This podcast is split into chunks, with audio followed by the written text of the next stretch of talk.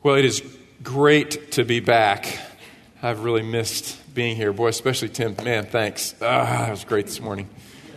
Great for me. Uh, you know, this is a great time of year actually to add to your family.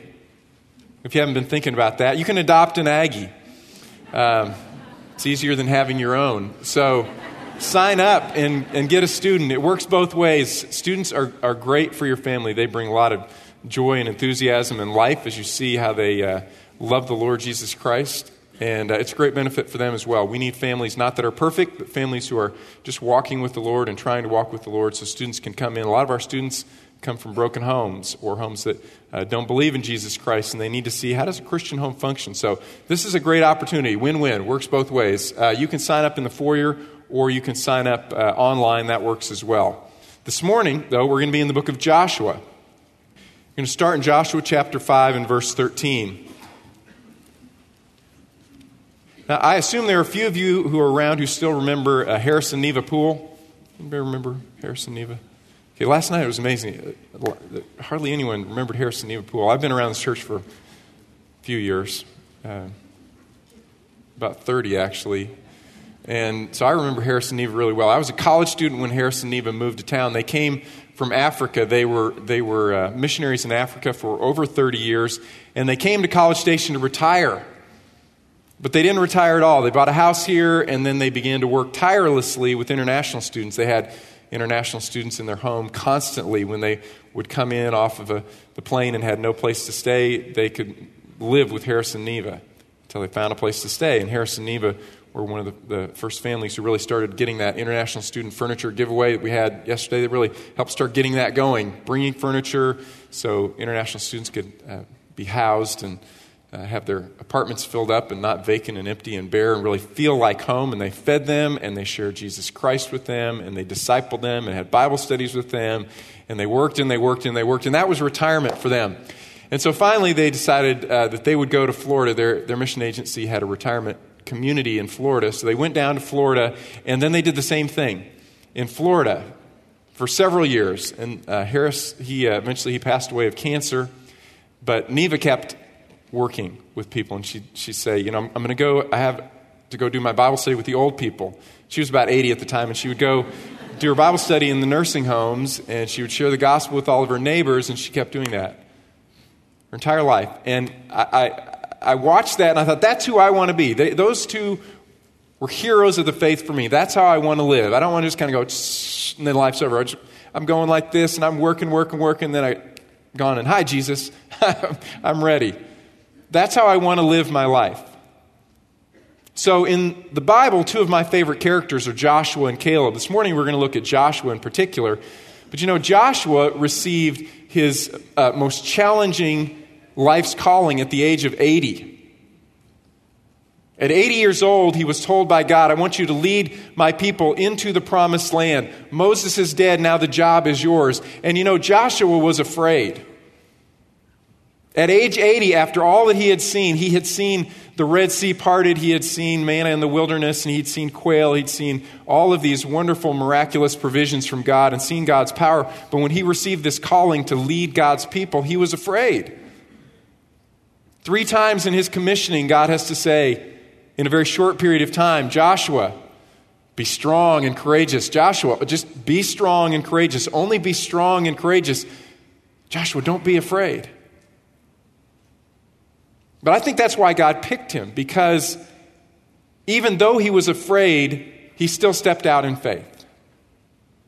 His fear didn't paralyze him. It caused him to depend more deeply upon God. And so, if you look at the life of Joshua, you certainly see a man who is a military genius. He had to take a group of people who were really not an army at all. They weren't well trained. They had just wandered in the wilderness for 40 years. They were not well equipped, and they had to go into a very difficult land, a rough land, and face a larger and better equipped enemy, and they won. There are journal articles written about Joshua's military genius, but I think the essence of Joshua's life, though, was that he was a spiritual giant. He was a man who depended completely and deeply on the Lord. And so, what I want us to look at this morning are some of the spiritual lessons that we learn from Joshua, specifically these lessons of spiritual conquest. And I want us to start reading together in chapter 5 and verse 13. says, Now it came about when Joshua was by Jericho that he lifted up his eyes and he looked, and behold, a man was standing opposite him with his sword drawn in his hand. And Joshua went to him and said to him, Are you for us or for our adversaries? The man said, No. Rather, I indeed come now as captain of the army of the Lord. And Joshua fell on his face to the earth and bowed down and said to him, What has my Lord to say to his servant? The captain of the Lord's host said to Joshua, Remove your sandals from your feet, for the place where you are standing is holy. And Joshua did so. Joshua, this is going to be a worship service.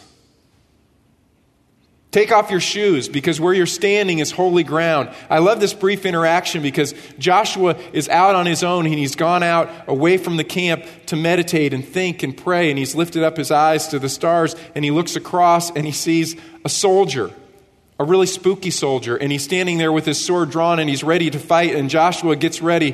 He's like, Whose side are you on? Are you on our side or the enemy? And the man says, You're asking the wrong question. I'm on God's side, and I command his armies. Will you allow me to lead you into battle, or will you try to fight on your own? And Joshua is going to have to learn this lesson early on that the battle is the Lord's. And if you watch this battle in Jericho, you're going to learn that God is teaching the Israelites that He will fight for them, that this battle must be waged through supernatural means. It looks all natural. There's clashing of swords and falling of walls and all sorts of things like that. But ultimately, it's a spiritual battle. It's going to be waged by spiritual means. Look with me again, chapter 6 now, verse 1. It says, Now Jericho was tightly shut because of the sons of Israel. No one went out and no one came in. The people of Jericho had heard that they were coming, and so they shut up the city. The Lord said to Joshua, See, I have given Jericho into your hand, with its king and its valiant warriors. You shall march around the city, all the men of war circling the city once. You shall do so for six days. Also, the priests shall carry seven trumpets of ram's horns before the ark. Then on the seventh day you shall march around the city seven times, and the priests shall blow the trumpets. It shall be that when they make a long blast with the ram's horn, and when you hear the sound of the trumpet, all the people shall shout with a great shout, and the wall of the city will fall down flat, and the people will go up every man straight ahead. Now, it's a subtle thing to notice here, but the horn that they're blowing is a ram's horn. It's not the silver trumpet. The silver trumpet was the one that was normally used to call the people into assembly and to get them ready for war. Instead, he's using the ram's horn, which was the horn that was call, used to call people to worship. He doesn't use the war horn, he uses the worship horn. Because this is going to be a worship service. And so he's calling the people, and they think they're going into war, but really it's going to be an, an effort of worship which will knock down the walls of Jericho. In other words, the people would not knock down these walls because they were better equipped or they had better machinery or they had great catapults or battering rams or anything like that. They're going to do it through faith. Hebrews chapter 11 tells us the walls of Jericho fell through faith, not through force. The walls of Jericho fell because the people believed. All of life is a spiritual exercise. And I think that we miss that. We go through the daily motions of, of work and family and school and our relationships. And we totally miss that all of this is happening in a spiritual dimension. That the challenges that we are facing at work have a spiritual foundation, that God is trying to do something spiritual that is more important than what we accomplish at work. The conflicts and challenges we're having at home, they're spiritual. All of life is spiritual. We are physical beings, but we're also spiritual beings. We're beings who are designed to be completely in touch and completely in communion with the Spirit of God. And so that as we're walking with God, we're seeing what the Spirit of God is doing all around us. But we get so busy in the day to day activities of our lives that we forget that all of life is spiritual. All of life is spiritual. remember when I was in grade school, I think it was fourth grade. I was getting picked on by a bully. An interesting thing about this bully is he was smaller than me. And uh, he was even skinnier than me, but he was in my head. You know, that's what a bully does, right? He's in my head. And, and I was totally intimidated. And I was really afraid of this. I remember talking to my dad. My dad probably doesn't remember this, but I remember talking to my dad about this bully, and my dad is giving me advice. And I, even as a fourth grader, I remember vividly, even to this day, because you know how bullies kind of imprints on your mind. You never forget. Well, I still remember to this day that I didn't want any advice. What I wanted was very clear in my mind. I wanted my dad to come down to school and beat him up right? You know, right there on the playground, just thrash him for me, do the job for me. Well, you know, that's what God is going to do for the Israelites. In this first battle, subsequent battles will be waged a little bit differently, but in this first battle, God is going to try to prove to them that, that I am the warrior. I'm the one battling for you. The captain of my army, he is going in front of you. I'm going in front of you. This is my land. I'm going to give you my land. I will work on your behalf. But they have to learn this lesson. And so God has them wage warfare here in a really strange way. What do they do? They walk around the city. They walk around the city. Look at me again, chapter 6 and verse 3. He says, You shall march around the city, all the men of war circling the city once. You shall do so for six days. Also, seven priests shall carry seven trumpets of ram's horns before the ark. Then on the seventh day, you shall march around the city seven times, and the priests shall blow the trumpets. What I observe here is that human effort actually seems counterproductive in this particular battle. Uh, here's your job. I want you to walk around the city. It's about a mile. Every day, I just want you to walk around the city. But don't say anything. Just walk. And can you imagine as they're walking and these Canaanites from Jericho are looking down over the city wall, how confused they were initially, you know, day one. Day two, a little more curious, but now they're kind of thinking, this is ridiculous, stupid. Start to, you know, maybe throw things at them, hurl insults at them. Idiots. You just walking around the city? And they won't respond. They won't do anything. They just keep walking around the city. And it's not as if the walls just start kind of gradually crumbling because they're walking so heavy. You know, it's not like, whoa, did you feel that? No, nothing physical, tangible is happening at all. Nothing is happening. All they're doing is wa- wandering just wondering. Can you imagine how difficult it was for this generation to keep quiet? Remember, this is a generation that was raised by parents who only knew how to grumble and complain and whine and moan, right? That's why they died in the wilderness.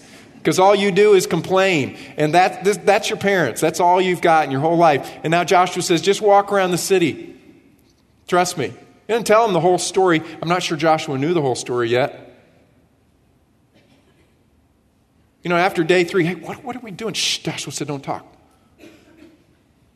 This is ridiculous. Shh, don't talk.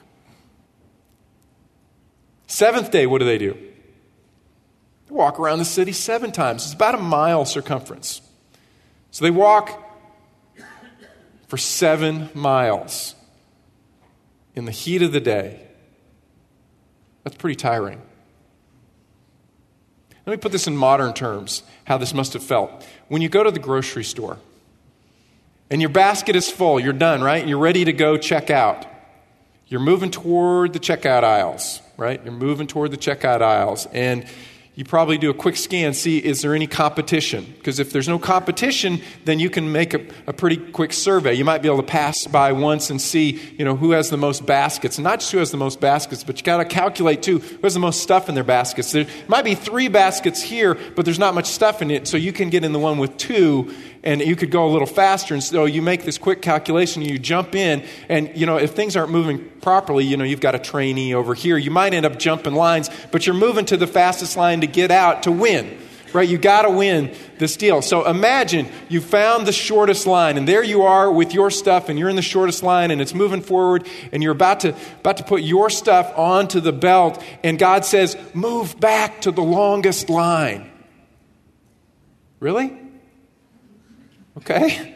So you get out of line and you move to the longest line, and somebody goes, Yeah, fool. You know, eh, yeah, and there, man, they take your spot. And there you are, you're at the back of the line and you're moving up. And it's about time to put your stuff on the belt. And God says, move back to the longest line. Really? Okay. What are you doing here, God? And so you move to the longest line again and somebody jumps in. And, you know, you do that for six days.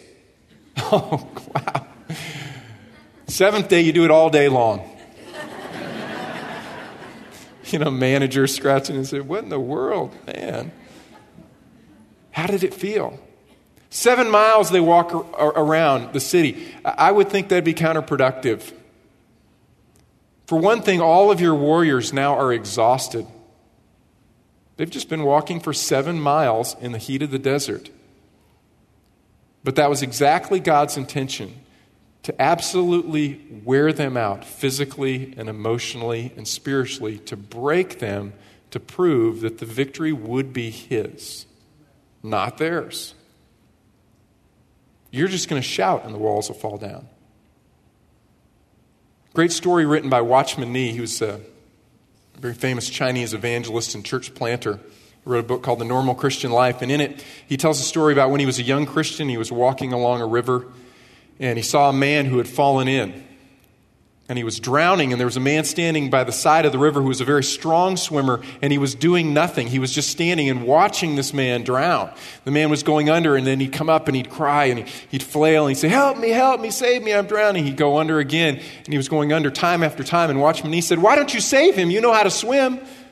The man said nothing. He just stood there watching man kept going under and he was getting weaker and weaker and you could see that he was about to drown. Finally he went down that final time and it was obvious he's not coming up again. And then that strong swimmer jumped into the water and pulled him to the shore. And he explained to watchman nee he said if i had gone in earlier he would have drowned both of us because he was still trying to save himself. I had to wait until the point when he was broken and then i could rescue him.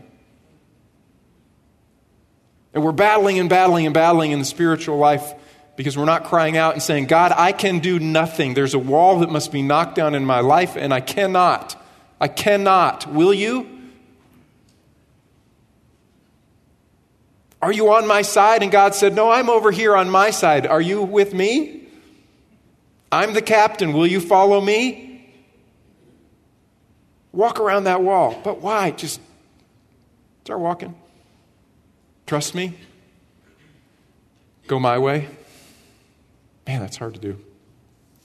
A few years ago, I read a commentary on Joshua Short One by a guy named Paul Toms, and he wrote this. He said, There's a final lesson in the conquest of Jericho. The real battle about which we are reading is not with the Canaanites at all, it is with God's own people. All this blowing of trumpets, all this numerical listing of sevens were not really necessary to knock down a little wall. God was not frantically collecting his energy so that he could destroy Jericho. He could have just spoken, and Jericho would have vaporized. The real battle of Jericho was with the human heart, not with the wall of a city. God was seeking to overcome the Israelites rather than simply to overcome the Canaanites.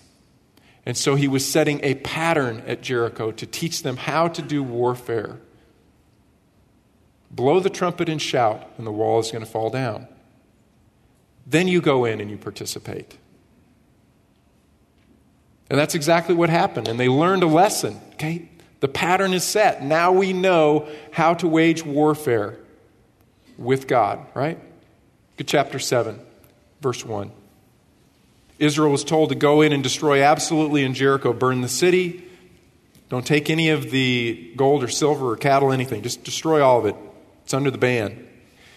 But the sons of Israel acted unfaithfully in regard to the things under the ban. For Achan, the son of Carmi, the son of Zabdi, the son of Zerah from the tribe of Judah, took some of the things under the ban. Therefore, the anger of the Lord burned against the sons of Israel. Now, Joshua sent men from Jericho to Ai, that's the next city, up on the ridge, which is near Bethaven, east of Bethel. And he said to them, Go up and spy out the land. So the men went up and spied out Ai.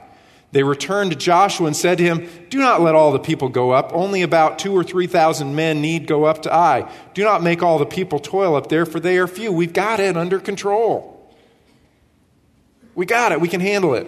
So about 3,000 men from the people went up there, but they fled from the men of Ai. The men of Ai struck down about 36 of their men and pursued them from the gate as far as uh, Shebarim and struck them down on the descent. So the hearts of the people melted and became as water.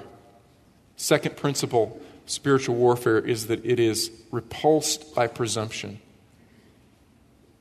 And unfortunately, that's what often happens to us. We make a step forward spiritually, and we think we got it under control. So we take it back over again immediately, and we become presumptuous. Okay? And that's exactly what happened to these people. One man in particular, Achan, was deceived by sin. He was presumptuous about the holiness of the Lord. Luke chapter 7, verse 19. What's happened here is that his tribe and family have been taken by Lot, and then he in particular has been identified as the one who has taken something that was under the ban. Chapter 7, verse 19. Joshua said to Achan, My son, I implore you, give glory to the Lord, the God of Israel. Give praise to him. Tell me now what you have done. Do not hide it from me. So Achan answered Joshua and said, Truly I have sinned against the Lord, the God of Israel. This is what I did. When I saw among the spoil a beautiful mantle from Shinar, and 200 shekels of silver and a bar of gold, 50 shekels in weight, then I coveted them and took them, and behold, they are concealed in the earth inside my tent with the silver underneath it. He thought to himself, why, why waste this stuff, man? We got silver and gold here. What was he thinking? The, the essence of sin and the way that it deceives us is that we're tricked into thinking that God is withholding something from us. God is withholding the best. And we know better. No, it would be better not to burn that gold and silver. In fact, God, it'd be better if I had had it for me, for myself, for my family. God, it's not the best for you to hold that back from me. This is the sin of the garden, right? God brings Adam and Eve into the garden. He says, You can eat from any tree in the garden. matter of fact, you can eat from that tree and that tree and that tree and that grove of 20 over there and the, the thousand trees behind that. You can have that and you can have that. Oh, and I forgot the ones behind me here. You can have all these and you can have this tree and this tree and all of these plants over here. You can have those. Oh, and those plants, they're really good. I spent a lot of time making those. You'll like that. And this is, oh, and yeah, and then eat. But what I really, eat, eat, eat freely. Just eat and enjoy yourself. This is your garden. Enjoy it.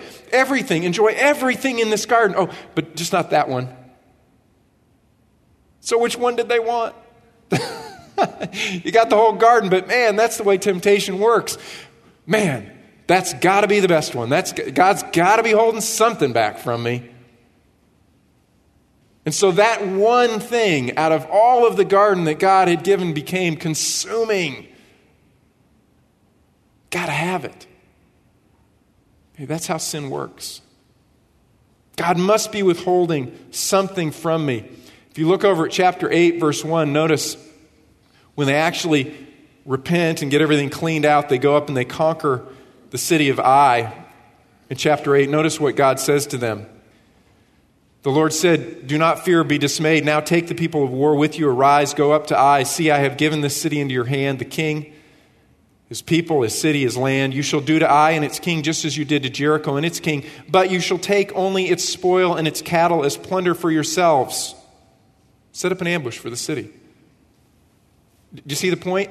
In the next city, he had already planned on giving them everything He said at Jericho, wipe out everything, but he didn't tell them at the next city you're going to get everything. He didn't tell them that because he wanted them to trust him that what he knew was best. He had already planned to give them the gold and the silver and the cattle. Just not at this city, at this city. But when we're deceived by sin, we believe that God is holding something back from us. And so we reach out and take it. And because we're deceived, we think, God can't see. The door is closed, the lights are off, nobody knows. But God sees. And so, what does he do with the gold and the silver? He goes into his tent with his family, his children, and he says, Quick, dig a hole. No, dig it a little deeper so God won't see. Another six inches, and we got it covered. And then put the, put the carpet on top, and no one will know. God won't see. Jeremiah 23, God says, Am I a God who does not see? My eyes search to and fro. I see absolutely everything. It says in Hebrews, there is no creature hidden from his sight, but all things are open and laid bare to the eyes of him with whom we have to do. It doesn't matter if it's dark or light or hidden deeply in our hearts. It's just as if it's laying right out there in the open. But when we're deceived by sin, we think we can hide something from God and get away with it. He was able to hide it from the other folks around him, from his neighbors and the other tribes, but not from God because God sees. God sees all. You ever seen how you um, catch a monkey, monkey trap? You ever seen this before? I couldn't find a, a, an actual picture, but I did. I found a cartoon for you, which illustrates the point just as well.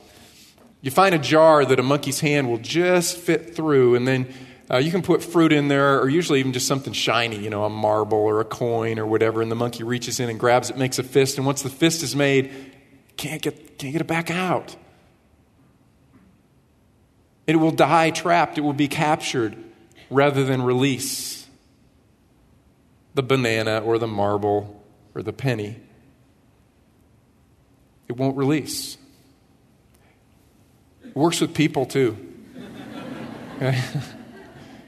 Caught in the cookie jar. Just let it go and run. Interesting play on words here in uh, 6 through 8, or 7 and 8, actually. It says uh, that, that Achan took these things. Okay, he, he reached out and he captured them. And then later on the same verb, it says, Then Achan was taken. Okay? And all that gold and silver was taken out of his tent. Okay? We think that we are taking, but then sin takes us, and it traps us, and it destroys us. And spiritual conquest is pushed back, it's repulsed because we're presumptuous, think God doesn't see. God doesn't know. But it wasn't just uh, Achan. No one among the sons of Israel sought God's direction at all. Look at chapter 7 again, verse 2. Just hear their, their attitude toward this next battle. It says Joshua sent men from Jericho to Ai, which is near Bethaven, east of Bethel, and said to them, Go up and spy out the land. So the men went up and they spied out Ai.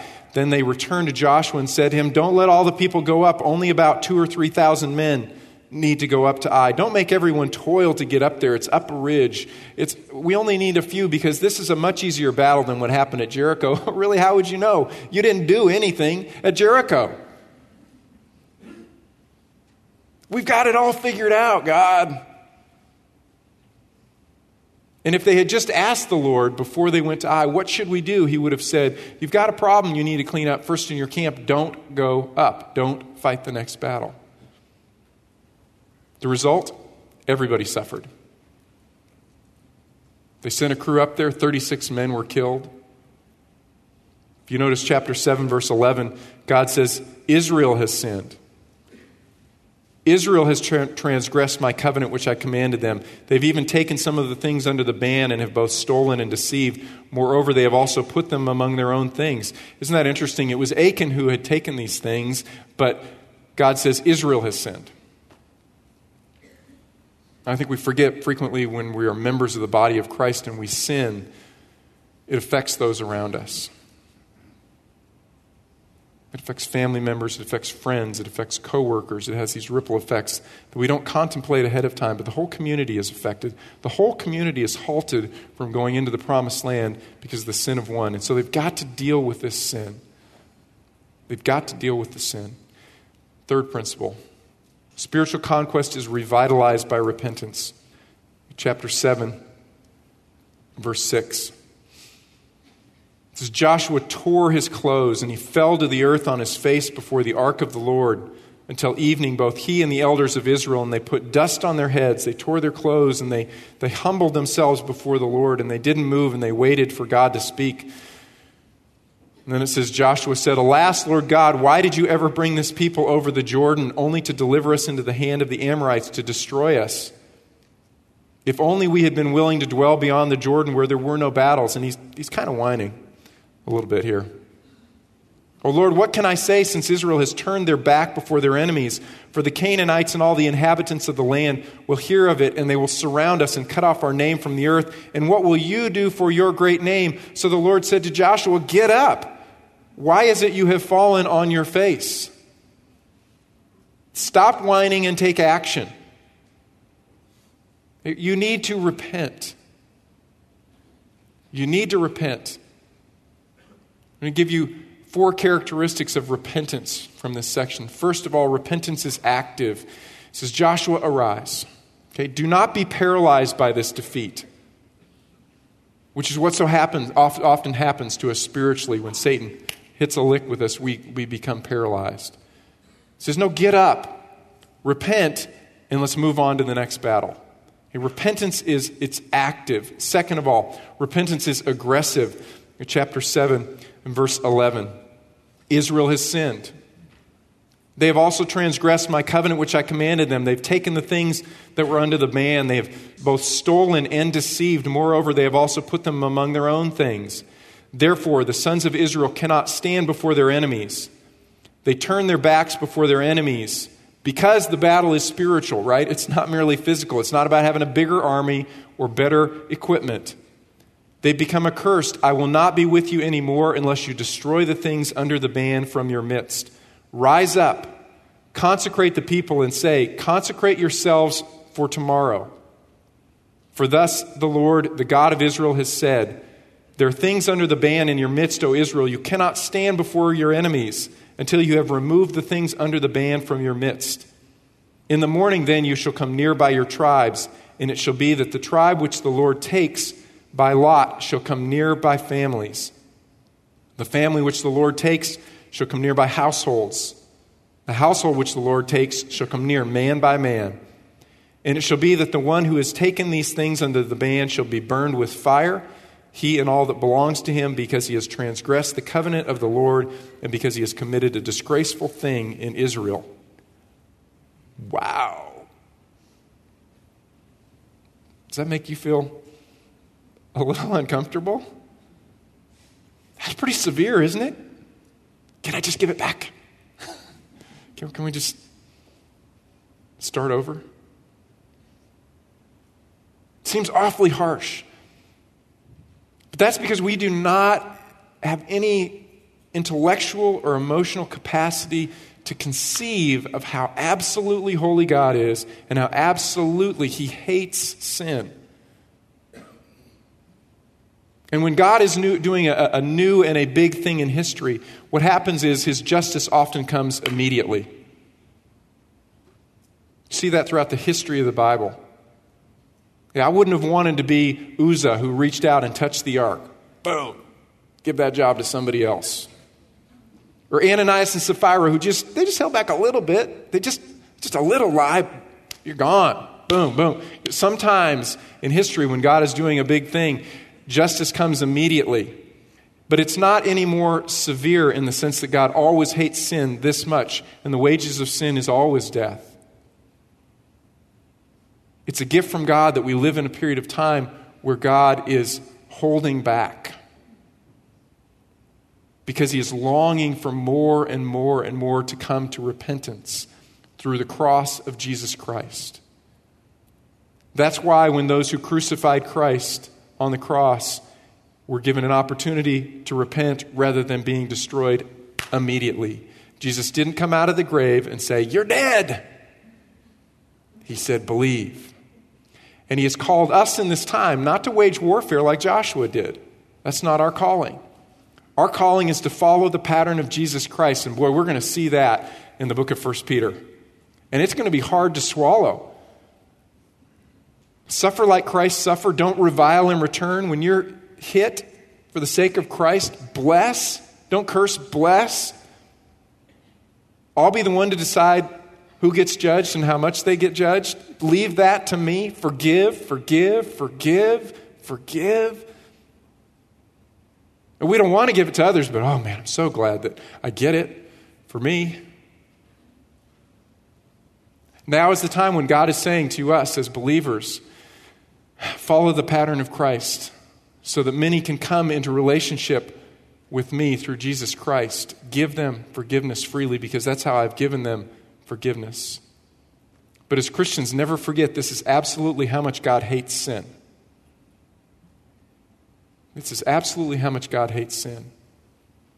So if God has pointed out a sin in your life, big one, little one, get aggressive. Okay, get really aggressive. Third characteristic is that the repentance is immediate. Verse 22, chapter 7. It says, Joshua sent messengers and they ran to Achan's tent. They ran. Hold on a second, Joshua. I got, I got to get a drink of water. I got to get a snack. I'm a little hungry. I Got to tend my little garden that I've started to grow. I need to go kiss my wife. I need to. Boom. They went immediately. They immediately dealt with the situation. Remember when your parents used to tell you to clean up your room? How'd you do it? Oh, absolutely. Smile on your face. I cannot get to my room quick enough. Mom, yes, absolutely. Just run into your room and fold all the clothes perfectly and put them in. Oh, that's the shirt drawer. Sorry, got shirts and pants and make that all clean. And oh, you know, mom, my window's a little bit smudgy. Where's the Windex? Should I vacuum? Look at these baseboards in my room. I, you know, I'm going to deal with this room situation, mom. It's obvious we've got a problem here. No, uh-uh, what do you do? You just oh, you drag your feet, you go do this, you go do that, and when you finally get around to cleaning your room, you go, kick the clothes under the bed. It's done. And that's often how we repent. When God says it's time to clean up the room, let's clean up the room. We're starting a new semester. For me, this is the time of year when I step back and do more of my reevaluation, thinking about my year because we live in college town. You know, it's less January 1 for me, more. This is more my serious time. God, what are you pointing out in my life? Do you know that God really wants to knock down huge walls in your life this semester? That's, that's his business. He always wants that, always.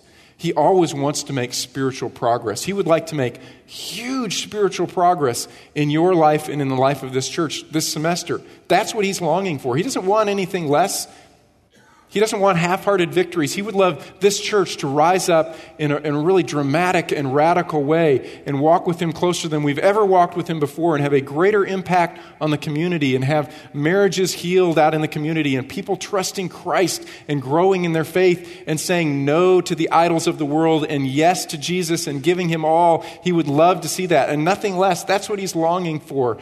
Are we equally serious about that? And when we say yes, we set our minds to be that diligent and pursue it, to be vigilant in these efforts. Fourth characteristic repentance is vigilant. They do go up to the city of Ai, they conquer the city of Ai, and you know how they do it? They do exactly what God says. Man, they got the point. They do exactly what God says. And at the end of it, they have this great worship service and they call everybody together and they write the law out again and they say, okay, we're committed, we're right there. And then in chapter 9, if you know the book of Joshua well, what happens is the Gibeonites come to them and say, oh, we're from a really far off place. And they bring stale bread and their clothes are torn when really they're actually neighbors. And they trick the Israelites. Look at chapter 9, verse 14. It says, So the men of Israel took some of their provisions, the Gibeonites' provisions, and they did not ask the counsel of the Lord. Ah, God, ah, man, ah. I read that and I go, that's me, right? I, I, I hate to say it, but that's, those are the cycles. That's why we need to be in fellowship and have community because we remind ourselves and remind one another no, no, uh, we must be eternally vigilant. Always ask God first. And Tracy and I have been wrestling through some, some stuff at home in terms of how do we discipline our kids and the character we want to see formed in our kids. And I was really frustrated yesterday. And I was uh, walking out the door, frustrated, and uh, she's walking with me to the truck, comforting. And, and she, she, said this really profound thing. She said, You know, we probably need to pray more. It's like, Oh, yeah. Or at all. Maybe we should just pray some. Yeah, you know, that's it. Let me seek the counsel of the Lord. Are you on our side or our adversary's side? No, I'm the captain of God's army. Are you with me? Are you listening to me and taking orders from me? And do you long this semester and this year to see God knock down enormous walls in front of you? They only come down by faith, they do not come down by force. Let's pray. Father, I pray that you would fill us with a spirit of wisdom. I pray that you'd fill, us with a spirit of, of diligence and vigilance to guard over our hearts and to day by day, every morning and moment by moment throughout each day, come to you and seek your counsel. And when we hear it, that we would have the courage to follow hard after you. Father, I thank you for this brief reminder from the life of Joshua, and I pray that you would make all of us men and women like Joshua. Father, I pray that you do great things through this entire church, through this body. I pray that we would end the semester and look back and say, wow, God really did move. He really did change. We saw his hand because we believed. Father, we thank you that you've drawn us into relationship with you through Jesus, and we thank you that you've given us meaning and purpose through him. It's in his name we pray. Amen.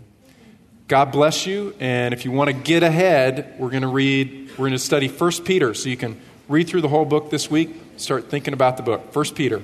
We'll see you next week.